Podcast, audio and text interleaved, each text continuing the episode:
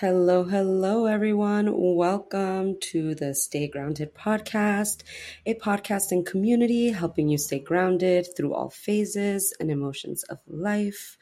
I am your host, Natalie Q, and I am super excited to welcome our second guest, Nicole Torres. Nicole is a first gen Mexican American who grew up in El Sereno with her mom and grandma and is a proud Chicana and LA native. She is also the founder of Ouroboros Healing and serves as a trauma informed, intuitive energy worker and transformational self worth coach.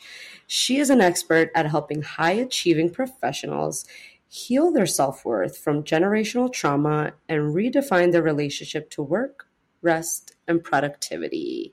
Hello, Nicole. Thank you so, so much for being here on the Stay Grounded podcast for this incredible conversation that we're about to have.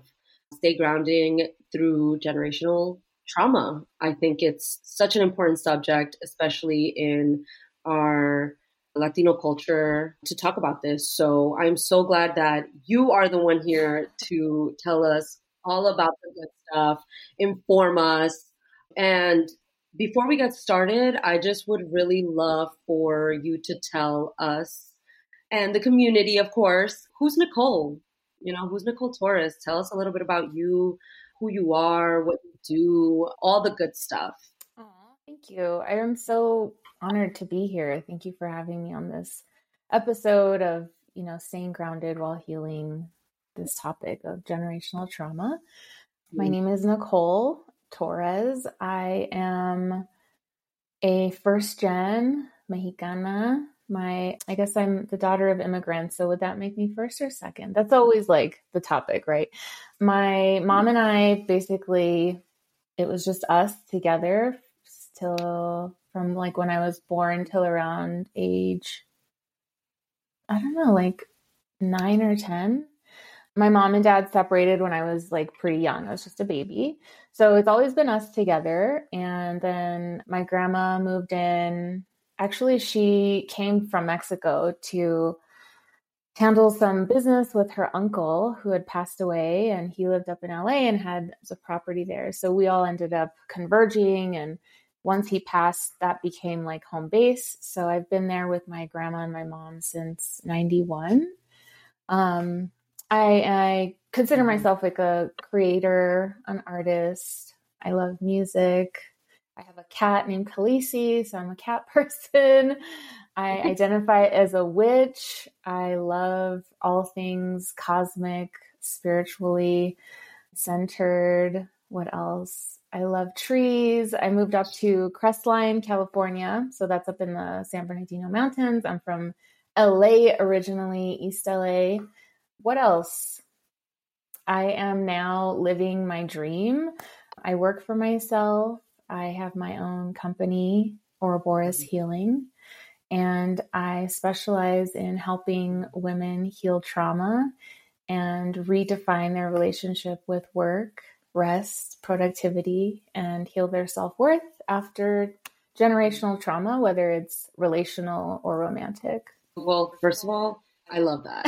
Thank you for being in this space, doing the work, and especially with gener- generational trauma. Mm-hmm. Um, you know, we need more of these type of healers in the world because it's just it's so important for us to first acknowledge, right, that there is actual generational trauma, mm-hmm. and then to action the healing of it, which is I think that the most difficult yeah. part is the yeah. actioning mm-hmm. of the mm-hmm. healing. Right. Right. For sure. But before we dive in mm-hmm. on all of that, I would love to ask you if you could clarify for us and for the people, you know, some mm-hmm. sometimes they can be misconstrued on what that is, but what is generational trauma? Can you explain that to yeah. our audiences sure. just so they're clear about mm-hmm. everything? You know? Sure, sure. It's kind of a big way, like a, a big topic. So there's not one way to like answer it, but I'll do my best. So Generational trauma at the top level is exactly what it sounds like. It's trauma that is passed down through the generations. I like to think of it as an echo. So, what I would experience may be very intense, that trauma, and then what my descendants, my child, my first child would experience would be just a little bit less. So, you know, trauma does get passed down through our DNA. That's a fact, that's been proven. So it really just creates a sensitivity in the descendants of people who experience trauma, of trauma survivors. So if a grandparent experienced trauma, the parent would have it, and then I'm sorry, the daughter or son would have it, and then the granddaughter or grandson would have it. So it's just this sensitivity to a traumatic event. And generational trauma, this study is pretty fairly recent. I mean, it's not like super new, but it first got started with victims of the Holocaust. So, survivors of the Holocaust, they started noticing a lot of the people and their descendants having these similar symptoms of fear and almost like PTSD from that experience. So what's what's crazy is that in the article I was reading, children of Holocaust survivors and their descendants have like a fear of German shepherds. And the German shepherds were the dogs that were used in by the Gestapo in the Holocaust. And I have a friend who's Jewish, and I kind of mentioned this to her, and I was like, "Hey, did you know about this?" And she's like, that is crazy because I fucking hate those dogs. They're super creepy. I can't be around them. And she loves dogs. So it's like she kind of subtly, I guess, confirmed this this theory. So in in that example, that that would be a similar way of, of this first example where it's being passed down, where the descendants don't have any relation to that trauma, right? They they didn't experience a dog bite or anything like that. The other thing about trauma is that, or generational trauma, is that it's it can be very obvious, right? It can be very big T type. So big T is like something we all agree is is very traumatic, like being a refugee, experiencing war, experiencing domestic violence, things like that. Or it can be very subtle. So, this is something like a belief system, for example, something that like let's say grandma is telling you this story and her kids stories that your family is essentially cursed or destined to be poor like siempre vamos a ser pobres or whatever like this belief system is. If that's continuously told if this is the story that's a very like you know insidious way of, of passing down this this belief right? Which changes the way that we perceive ourselves. It could be something like seeing your parent or you know uncle arrested it could be seeing your father and mother have fights you know so these types of of traumas are things that we can witness or we can experience firsthand and the most important part of this is that it affects us, our psyche, in a negative way, and it affects our life moving forward. And, you know, it's been proven that people who experience trauma, their brain changes. So trauma survivors have a noticeable change in their in their brain makeup. Wow.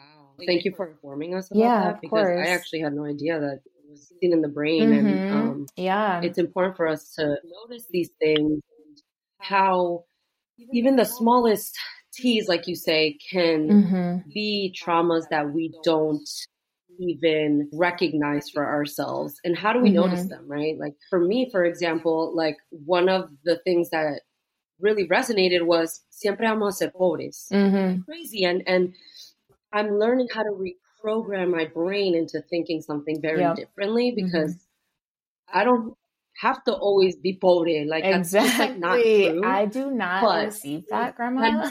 Like it's not. It's it's not something that I have to receive. It, mm-hmm. I always say it's not my fault. You know what I experience and what I live, but it is my responsibility to change. Yes, um, snap, snap, snap. Yes, yes, yes, exactly. And this is something that I, as a healer, you know, in this space, like really, really hold truth. Like I hold true to that because mm-hmm. it's it is our responsibility. At the end of the day, we can't go through the mm-hmm. world, you know, unaware and traumatized and and angry and sad and then blame our parents or our upbringing. Like at some point we have to take responsibility and change the course of our lives, you know? And it is sad because I was just thinking back, like, in some ways, generational trauma can be, you know, really tough to get out of because let's say that you had a mother who wasn't mothered, who wasn't given the proper nurturing and kindness and that real like affection. And she ends up having another child, you know, her own baby and she might not know how to give that nurturing love. She might not know how to have patience and things like that. So this is another form of of intergenerational trauma where we just don't have certain tools at our disposal and then we stay like as they say we stay ignorant, you know, and then we pass that teaching, mm. that way of life, that way of being, the way of speaking to each other on to the next generation. And that is intergenerational trauma. And that is probably the most, I would say, common. Yeah, I appreciate you explaining that. I felt everything that you were saying. It's funny that you say a mother can have a child and kind of mm-hmm. unintentionally not know how to love them mm-hmm. and not know mm-hmm. how to yeah. nurture them. You know, even from a father, like from my father, I experienced that. Like Right. It's mm-hmm. very hard for him to show love. Right. Like yeah. when I, it's funny, I, I'll tell him on the, I love you. And he's like, that sounds like my dad. I'm like, okay, dad, I love you. He's like, mm-hmm, okay, bye. Mm-hmm. Yeah, they get so like cringed out. Just, oh, dads. I totally agree. Yes, oh, dads. I mean, there's just a, a lot that goes and comes along with that. Yeah, and we can but go there. Like we can unpack with the with the immigrant dads, the Latino dads. If you want to start unpacking, please do. I am not holding you back. This is very much what the conversation is about. It's about mm-hmm. us unpacking. And that kind of leads us to the second question that I had for you. Okay. In terms of like what kind of generational trauma are you personally navigating through? Mm-hmm, right. What have you navigated through that you love to share with us? Yeah, I would say, you know, my my journey has been one of healing an abandonment wound. Both of my parents are immigrants as well. So they immigrated when they were about, you know, 15 ish, 16, and came and did like ESL school and all of that stuff and eventually became citizens. But just those two things there were have played a, like a really big role in my life, you know. And what's crazy is like that example I gave you earlier that of the mom, you know, having her kid and not really knowing how to love them. And then you jump to the dad, like that is a very common I guess, experience where dads don't know how to show up for their daughters, right? And not throwing shade on our community, but we're not really well known for that. Like, yes, we have really great dads, but they don't love in an affectionate way, in a sweet or kind way. It's very acts of service and I'm a provider and I'm strong for you. Soy fuerte para ti, mija, like all that stuff. My dad's mom abandoned him when he was really young, like when he was a little kid. And she went to a different city to go work and like make money. And, you know, fast forward to my life, yes, my mom and my dad separated, but we were like hanging out on the weekends and, and having weekend dad time. And then he started his own company. He started his own fabrication company. And I basically stopped seeing him. Like he just stopped, he stopped having t- extra time. Right. Mm-hmm. So that was like a big cut in my, in my routine. And the thing about trauma, especially with kids, is that trauma in its simplest form is described as like it's like a bad surprise. It's a shock to our system. So for a kid, it could be as as simple as a change in routine for example, one day, you know, you're every other weekend with dad, and then all of a sudden, dad's not there no more. So that for me was a traumatic experience. That for me changed my perception of stability, dependability, whether my dad loved me or not. You know, like, was something wrong with me? Did I do something wrong? I think I was like maybe third grade. So, like, I didn't understand the bigger concepts. I just knew how I felt. So, that's something that I've been working through for a really long time because there's always that like fear that someone that I care about is going to leave me. Right. So, it's like affected my relationships romantically. Like, I have an anxious attachment, like fearful avoidant also. I have like the combination. So I'm both fearful and anxious or avoidant a little bit. And it's almost like I would do the first part of being anxious. And then if we got too close, I would be like, no, no, no, because you're going to hurt me and you're going to leave me. So that was really a, a big part of like my dating experience as like a young 20 something or other and then mm. yeah i would say that that relationship with being a child of immigrants. You know my mom acclimated pretty quickly. She spoke english. She worked as a social mm-hmm. worker and then a counselor and a therapist. So like she made it. Like she did the damn thing and worked really hard.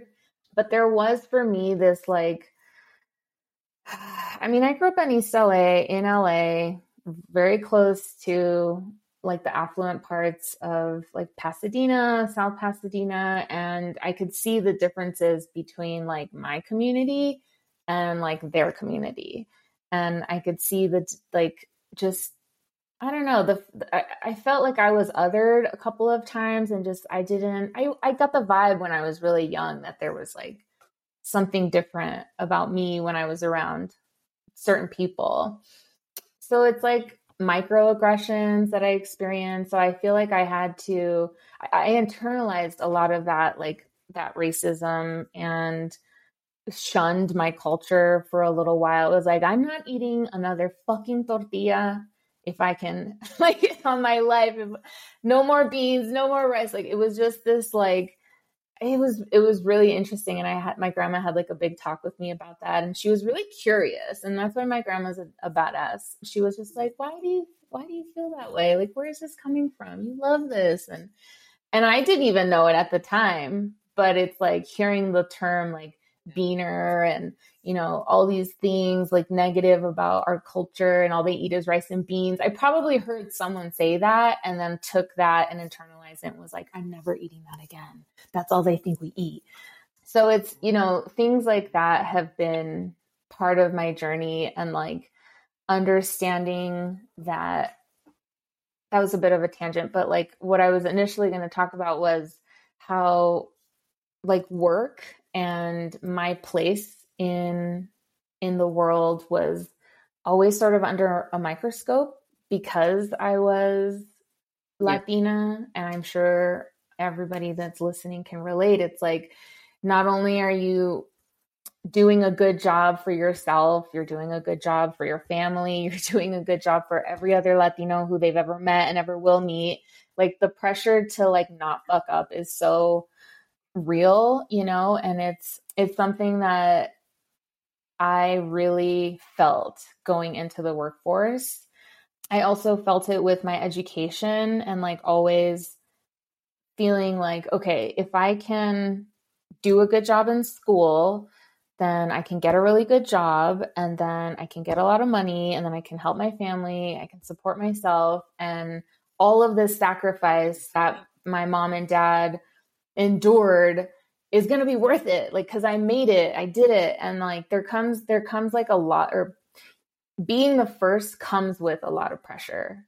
So being the first to graduate high school being the first to go to college like whoo I was the first to go to college and that was like a big deal you know and and I was like oh my god don't fuck it up but I was also like 19 and just wanted to have fun and party and like enjoy my life, you know? So, how do you balance that? It's crazy that you say that because, you know, I feel those pressures. I am the 1st mm-hmm. person to graduate college in my family. Mm-hmm. I always felt this immense pressure to like go like I always thought that I wanted to go to law school and then when the time came I realized I was doing it for my family. Like I wasn't Mm, really mhm. doing it for myself. It was just like the sense of pride that I Yeah. wanted to have for me. Ab- And then it took a lot of unlearning and Mhm. girl, like just so many years of unlearning Absolutely. to really get me to this place of security Mhm. that being a creative and an artist is also safe in its own way. Maybe not their safety. And I feel like they come from a place of love and like just wanting you to have security and yes, it- exactly. right. And I just felt like I needed to reteach them that safety and security and all these Mhm. things can look very different Yeah, um, absolutely. Yeah. doesn't have to look the way that they technically think that it's supposed to be. Mhm. And of course, it comes from like a very loving place, Mhm, but they don't realize like how much pressure it is mhm. on just one person. So thank you so much for sharing that because I feel like I feel so passionate about that because Mhm. I I totally can sit in what you're saying, and that kind of goes into what I want to ask you next. Like, what tools or what practices or what did you do to begin to heal some of this? And sometimes healing takes forever, guys. Ooh. So just like to the audience, Yeah. it doesn't look linear, and it's something that maybe it takes you 10 years i'm, not saying that that's what happens but it could take a long time Yeah, for Um, sure. but what, what were some of the tools did you use in order to begin this this process of yeah. healing? Yes, thank you for the question. I'll just like piggyback on what you were saying just a few minutes ago about like the healing.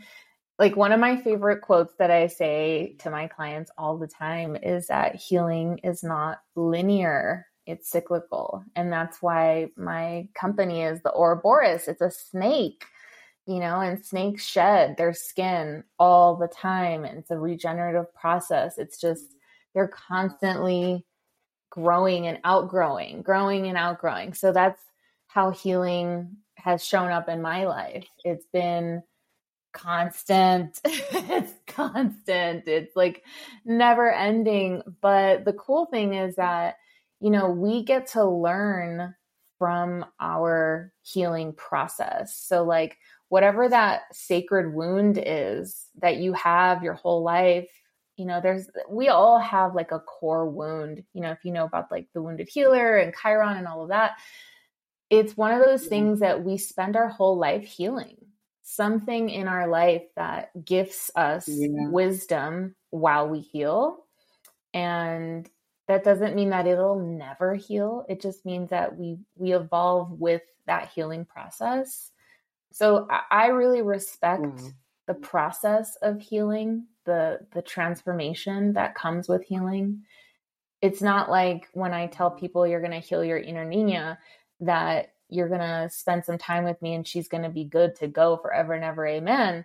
It means you're going to heal parts of her Yeah. and learn tools that you can take with you and and continue the healing process and continue the nurturing process. It's like a plant. You don't just water it and put it in the sun once. You just got to do it all the time. You're you're diving deep, and I'm here enjoying. it's always weird on podcasts because I'm a guest and then I like feel weird because I talk too if I'm talking too much. But Everything is about you are the expert here, so I'm loving the fact Aw, that you're just like schooling us and like giving us all this knowledge. It's really about this is what I want, and I love that you're Mhm. just really a part of this. And I've been following you for quite some time, and I loved your post, and I love how you talk about generational trauma, and you know, because it hit my heart because Mhm. I totally understand what you mean by it's a process and we're like Mhm. we are plants right we're like plants where we need to water ourselves and yeah, sometimes all you all it takes is just actually sitting with them for a while and it Mhm. sucks and it's Yeah. like i don't want to sit through this but once you've processed that it just very much Mhm. feels like there's this next level of healing that comes along right like Yeah. this next Yeah. level of okay i know now and so i got to do better Mhm. so how am I going to do better? For example, again, I go back to this because it's in a lot of Latino cultures, like the no tengo dinero. Mhm. Like, My mom yes, saying, "We um, don't have literally money." since- like in the grocery store, Yeah. we don't have money. That was my first memory with money. I was Yeah. like, rude. Same, and it's Mom. how it stays with us. Yeah, It literally for sure. stays with us. And just as adults, like having to transition that thought is so hard. Yeah, yeah. It's hard. Like it takes time. Just recently in the last year, finally, like, yeah, I finally have come to a space where I'm like, I don't believe that. Like, I just don't believe that we need to be, or que nos quedamos pobres mm-hmm. y que mm-hmm. tenemos que siempre ser pobres. What does my grandma That's, say? She would say, somos, somos pobres, pero ricos en amor. so we don't have money, but we have love. yeah, and I am such a believer that we can have both. Heck yeah, that's what I would so. say. I'd be like, Grandma, I want both. What are you talking about? yes, agree. And I give them so much love because they came here with nothing. Mm-hmm. They came here having to learn a new language. Mm-hmm. They have they have to come yeah. here like really nothing. Like they came from absolutely nothing. So now that they have certain things, they're like they don't believe, I guess, that there can be a next step to it. Mm-hmm. But we're here to kind of break those chains, right? Like yes, break yes, the chains. Absolutely. Yeah, and for our future generations, I, I think that's something. That's why I think I'm so passionate about this subject mm-hmm. because it's not only about us. We are the future generations, right? Like we are the ancestors right mm-hmm. now. We are yeah. the ancestors that are healing certain wounds so that our future mm-hmm. kids, generations, culture yeah. can change. Yeah, and that's the beautiful um, part of it is your parents not seeing what you do as being safe or having that security, right? And it's like we have to really understand that they are coming from their own place of awareness, right? And awareness is what we mm-hmm. need to move forward also. So we have the awareness of like they're coming from a place where they struggled, like they went through it so that yeah. we didn't have to, right? And it's almost like we have to remind them, like, Mami, Papi, ya lo hiciste. Like, you did the hardest part. You got here, you set up shop, you stabilized the family, you worked your ass off. Like, that was all done so that technically we don't have to do that so that we can live a better life, so that we can live a life without that same struggle. And, you know, that's something that I was talking about earlier with how we view work. Like, work for us, for children of mm-hmm. immigrants, mm-hmm. is so different than it is for other cultures. Like, we see work as like a privilege. Like, you better be lucky that you have a job, you know? Yeah. We don't value rest, we value productivity, we value work and that's another part of of my journey and why I do what I do because that led to a really really like toxic cycle in my life like this obsession with work and like having to work so hard like you know through manifesting and and changing my beliefs it was like I had to unlearn that I could get money mm. only through hard work only if it was hard. I had to unlearn that, you know, you don't get what you want unless you suffer or struggle for it. I didn't, in my wow. wildest dreams, believe. Yeah, yeah. I didn't believe that work could be easy or that you could make money easy. What? That's insane. Like, that was just such a concept. Like, girl, I still struggle with that. I, I literally like I'm a recovering perfectionist and I still struggle with my productivity, my work ethic.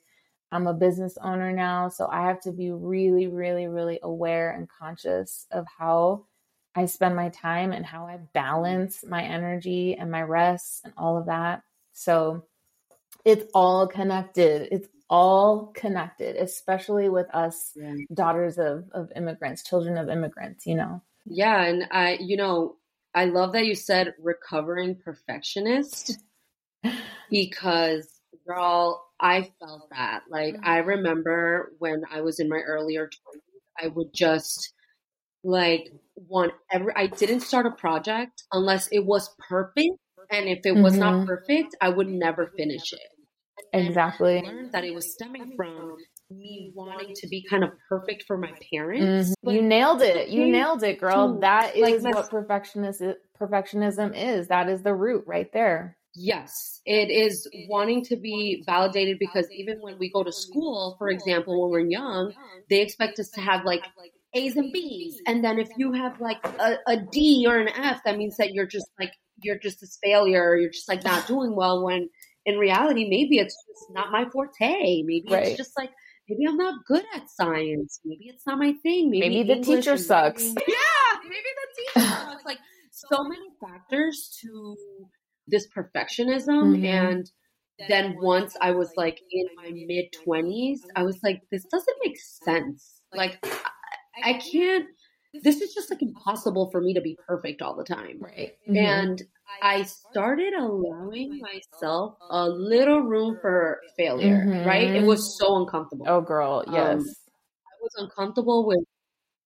yeah like just trying new things and doing new things because as a society i think as like a culture like you know Persian kids have to show up in a very perfect way mm-hmm. um, yeah. and i got tired of having to show up in a perfect way because there's just like no way i can always show up in a perfect way you know? Mm-hmm. um, i love them wanting me to strive for the best yeah. but i know for myself at least like for my future kids, I always want to now encourage mistakes. Obviously, not mm-hmm. like mistakes, and I'm saying like failures in like a pursuit of something, mm-hmm. or you know, like if you mess up, let's say in a relationship, there's like lessons learned. Like right. there's just there's just this beauty in allowing our future generations to just admire and love failure. Yeah, I mean, it really is part of the process. If we can like reframe how we see it instead of a failure, calling it a lesson or a place of of education, you know, like I mean, in science, it is part of this the experiment. It's an expected part of the mm-hmm. experiment. So it's like maybe this will happen, maybe that will happen, but we're leaving room for the failure, for the experiment to fail. That's expected like if we can take that mm-hmm. approach like we we can expect to fail on any journey that we take. We just have to keep going. It's like learn from the mistake or the quote unquote failure and and just move on. It's not a mm-hmm. but when we have that perfectionism thing it's it goes against everything that we've been trying to maintain, which is why it's so hard for you to start mm-hmm. projects, yeah. which is why it's so hard for people to finish projects because that means that now it's going to be up for the world to see, to have, you know, opinions on it, to for it to possibly be wrong or have a mistake in it. And that's like it's it's a vicious cycle of perfectionism. It's pretty it's pretty rough. I don't recommend it and it's it's so crazy how you said one small thing right and there's just deeper things to it it's not just perfectionism right like mm-hmm. it's not mm-hmm. just like trying to make everything the best it could possibly be it comes from like the way you want to show up for the people that you love and mm-hmm. having that responsibility mm-hmm. having to show up a certain way. Yeah. It took my parents, for example, years to actually accept and acknowledge that I am not going to be their lawyer daughter. Like, I am definitely mm-hmm. a creative. Like, I love the arts. I love connecting with people. Mm-hmm. And that is a superpower. You know yeah, I mean? absolutely. For a long time, it did not feel like it mm-hmm. because, again, in our cultures, we're not taught that that's like a thing that we could do. But I very much, I'm like, I'm done. I am focusing on breaking generational chains, and I'm going to start with just being quote unquote rebellious and being a creative, which I think it's insane AKA, that that's like, and I just think that, you know, for our parents, it's just hard to accept that they did all this for their kids to just like do something creative. And it's mm-hmm. now that mm-hmm. they're kind of acknowledging wait, there is financial, you know, gain from this. Mm-hmm. You know what I mm-hmm. mean? Once, once yeah. they start seeing the fruits is when they kind of always, yes. I know, and it doesn't come from like a bad place. It just comes mm-hmm. from a place of their awareness, their perspective. Yeah. yeah, absolutely. I totally agree. And you know, how do we even how do these traumas impact us as a whole, right? As a society, like how can we move forward knowing what we know now, how we're aware of these traumas and how, mm-hmm. how can we move forward or how do these impact us and how do we move forward? Yeah. As, as a society when we know what we know, right? Mm-hmm. Oh my God. It's such a like deep question. Oh God, it's yeah, so. And honestly, I know, Nicole, I know that there's no right answer to this. I just know that you're just so experienced in this field that having your perspective is is going to be like a beautiful thing for the audience. Mm, thanks. Well, I hope I can answer it well. I just have so many thoughts on like you know, this not to go dark, but like this country was built on the back of trauma. Like yeah. colonization, slavery, you know, yeah, all of that, genocide, like this country and the systems that have been sort of in place to support us as a society have all sort of been created through trauma and through exploitation. So trauma is a systemic thing. Like this nation is a nation of of trauma. We are very very sick as a country. Um, it's really sad and it's a really really big yes. big undertaking and i do feel confident in the fact that a lot more people a lot more shadow workers and light workers are being born into this planet into this world and being mm-hmm. healers and you know switching jobs and becoming therapists and, and going back to school and seeing that there's a real real big need that people are hurting I mean, the pandemic was a collective trauma. The whole fucking world, the whole world experienced this together. We were all on lockdown yeah. together. We were all missing our families. We were seeing death. Like, trauma can be something as big as a collective trauma, like a pandemic, you know? And a lot of people are still barely recovering from that. A lot of people lost health care. A lot of people lost access to medication to to actual physical care at hospitals and things like that. You know doctors visits. So their health declined. Their mental health declined. Their emotional health declined. So they're still making that like upward swing trying to reach like i guess their their homeostasis. But i feel like there is hope. We've i think kind of also through trauma. We trauma bonded, we connected, we appreciated each other so much more. We, I feel like, connected on this level of I know what's important, like I know what I value. I feel like that for me and a, a bunch of my friends was we sort of got back to basics. A lot of people moved because they wanted to go closer to what mattered family or the environment that they They didn't want to live in the city. They wanted to live in the in like on, on a ranch or something. So I feel like it was kind of shook us up a little bit in a, in a positive way as well. But you know, we I think always have to come back to ourselves and you know, full circle back to what we said in the very beginning like no matter what happens around us or to us, we have to take responsibility for how we move forward and you know, life is too short to be stuck in our trauma and to be angry. And I suffered a lot with that. Like, I was an angry teen. I don't know what teen isn't angry, but like that never went away from me. It, I took that into adulthood and I was like pretty angry and, you know, feeling like life was unfair and why did I get this family? Why did I get this dad? And this mom and just like being very negative. And for me, that healing journey really just, I think, kind of took some time. And like you said, you know, people don't want to go through the healing process. I think a lot of times people are also like in denial. I know I was. I was just like drinking and partying and having fun and funning my way through the pain and like, you know, not being an active participant in my growth. It was just sort of like riding through the motions, just going through with everything in life and, and letting life sort of happen, right? But I think everybody reaches a point where they have to wake up. something happens. You know, people call it like you hit rock bottom.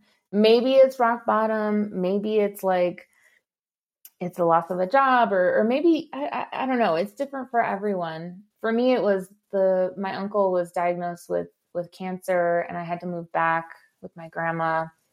I got in a car accident, so a bunch of little things were happening in my life, and it, I had to take a real like hard look at what am I doing? Like, why am I here? And I was running another business. I was fucking exhausted. I was on that perfectionism burnout train, just going through the cycle, absolutely burnt out. And my adrenals were probably pretty tapped. I was just like working on fumes. And yeah, that's when I decided, like, okay, I see what's important. Let me check in with my family. Let me get back to basics, quit that business, close that stayed with my grandma through my uncle's transition and really just came back to like center and started connecting with other women. I went to a community called Spirit House Collective in Eagle Rock, and that's run by an incredible woman named Asia Deshore. And she sort of brought a bunch of these healers and mystics and creatives and artists together and did these little workshops. And I started going like every chance I had. I had just gone through a breakup also. So I was like in a really raw state at that point. That was like my tower moment. And I was like, okay, time to like rebuild, time to pick up the pieces. And I was like, who do I want to be? Like, who who's next, you know? And slowly but surely started to do the shadow work. And I got really like interested in the occult and all the metaphysical things and spirituality. So that was sort of like my gateway to what I do now, learning about, you know, energy work. That was probably the the thing that sort of launched my career was understanding that we are all energy that we have an energy field and that things affect our energy like that was completely new to me. Like i knew we were made out of energy. They would say like we're all molecules. I'm like okay whatever. We're all atoms. But i didn't really like get it you know? So i owe a lot of my my knowledge and my my the, the beginning of my journey to Spirit House Collective. And they're still active. You can definitely follow them. I would, I always sing their praises, and Asia's incredible, and she does such a good job of of helping people and guiding them on this like awakening. We definitely have to. You have to give me her information so we can put in the description. Yeah, definitely. As like for people to. because mm-hmm. I love sharing things. This just seems like it was so impactful mm-hmm. when you mm-hmm. needed it. Oh my and god, yeah. Just I love sharing information. Yeah, you just never know who we can help, right? Yeah, definitely. Um, so we'll definitely get you guys on the description part of the mm-hmm. podcast just so you guys have it in case anyone's interested. So thank you so much for sharing that information. Yeah. And in terms of like what what just to kind of start somewhat closing out, but what steps should a person take when they start this generational trauma healing process? Right? Mm-hmm. Where where can we begin? Even if it's like one small step, what yeah. is it that you recommend that a person do? I mean, step one is awareness. I'm a big mm-hmm. proponent of this concept of of being in a place of awareness and having just that like bird's eye view. So it's like when you practice awareness, you sort of allow yourself to like be the observer and take note of like what you're doing, who's around you, how you're feeling, what was said, what activated you, why do you feel that? Like just starting to kind of mm-hmm. notice things and and ask questions mm-hmm. uh, for yourself so that you can sort of get that first step of like, okay, when this happens, I feel this. When I'm around this person, they activate this in me. And that's really like the first step because that's going to really help you start to understand your emotions, understand your triggers. And, you know, you can also reach out to friends, therapists, coaches, counselors. You can reach out to mm. me, find someone that you resonate with who, like, you can feel comfortable talking about this stuff with because part of our our trauma there's a lot of shame involved. So it, it's that's why people don't want to like really initially do it is there's a lot of shame involved and shame is hard. It's hard to talk about. It's hard to face but shame and vulnerability kind of go hand in hand and vulnerability is a really beautiful thing that we all need to experience in order to to grow to have this human connection to evolve as a person you know? And i would say also like moving your body is really important because trauma is also like it's an event but trauma affects you as a person. So trauma stays in the body. It's like it produces all these chemicals and energy and emotion. So those those emotions get trapped in your body and you got to get them out. So energy work releasing doing a lot of like physical stuff like running boxing kickboxing hiking lifting weights playing sports anything. Just get physical and really start to release that. And you know you also release endorphins which makes you happy. Yes. Wow. Thank you so much for for those two. Those are actually really really incredible points. Um, yeah. and for everyone even if you can't do one maybe do the other you know just yeah. like i always tell people it's just starting just yeah start somewhere it doesn't have to again going back to perfectionism yes. it doesn't have to look perfect yeah and healing is actually the most un, unperfect thing that you mm-hmm. can possibly do in your life yeah um, so and especially all these traumas that we are discussing. So I appreciate you for giving us this input. Before we leave, I do want you to tell us where what you're mm-hmm. currently working on. Oh um, yeah, you know where can people find you? What's exciting right now and what's like really driving me is I am co-hosting a retreat in Jamaica. It's called the Alchemy of Self Love. Yes. And a lot of the things that we talked about here today are the things that we will be working on and healing and actively, uh, you know, moving through as a group together. So that is taking place in Jamaica this summer. It's happening on Monday, July 31st, and going till August 5th we are actually starting group coaching in a couple of weeks though by the time this airs i don't know maybe april 15th is when we start our group coaching. So if you want to join us and have like some really amazing experiences and have time to really dedicate to this deep internal work i highly suggest that you check us out book a call with us. I think we're also offering like a bonus for anybody who books a Q&A call with us about the retreat. So if you book a call, you'll get access to a free masterclass that my co-host Estrada is with me. So you can find us at ouroboros.healing on Instagram or the Vero Estrada mm-hmm. uh, Instagram also. And what else? You can check me out on my website. I'm actually taking new clients right now for this quarter. So my books are open. I'm very excited about that. I just finished a cohort and my books are open for all the newbies. I would love to support anyone on their journey of, you know, going through this process of healing and transformation because when you heal these really big parts of ourselves, you end up transforming into a new version of yourself.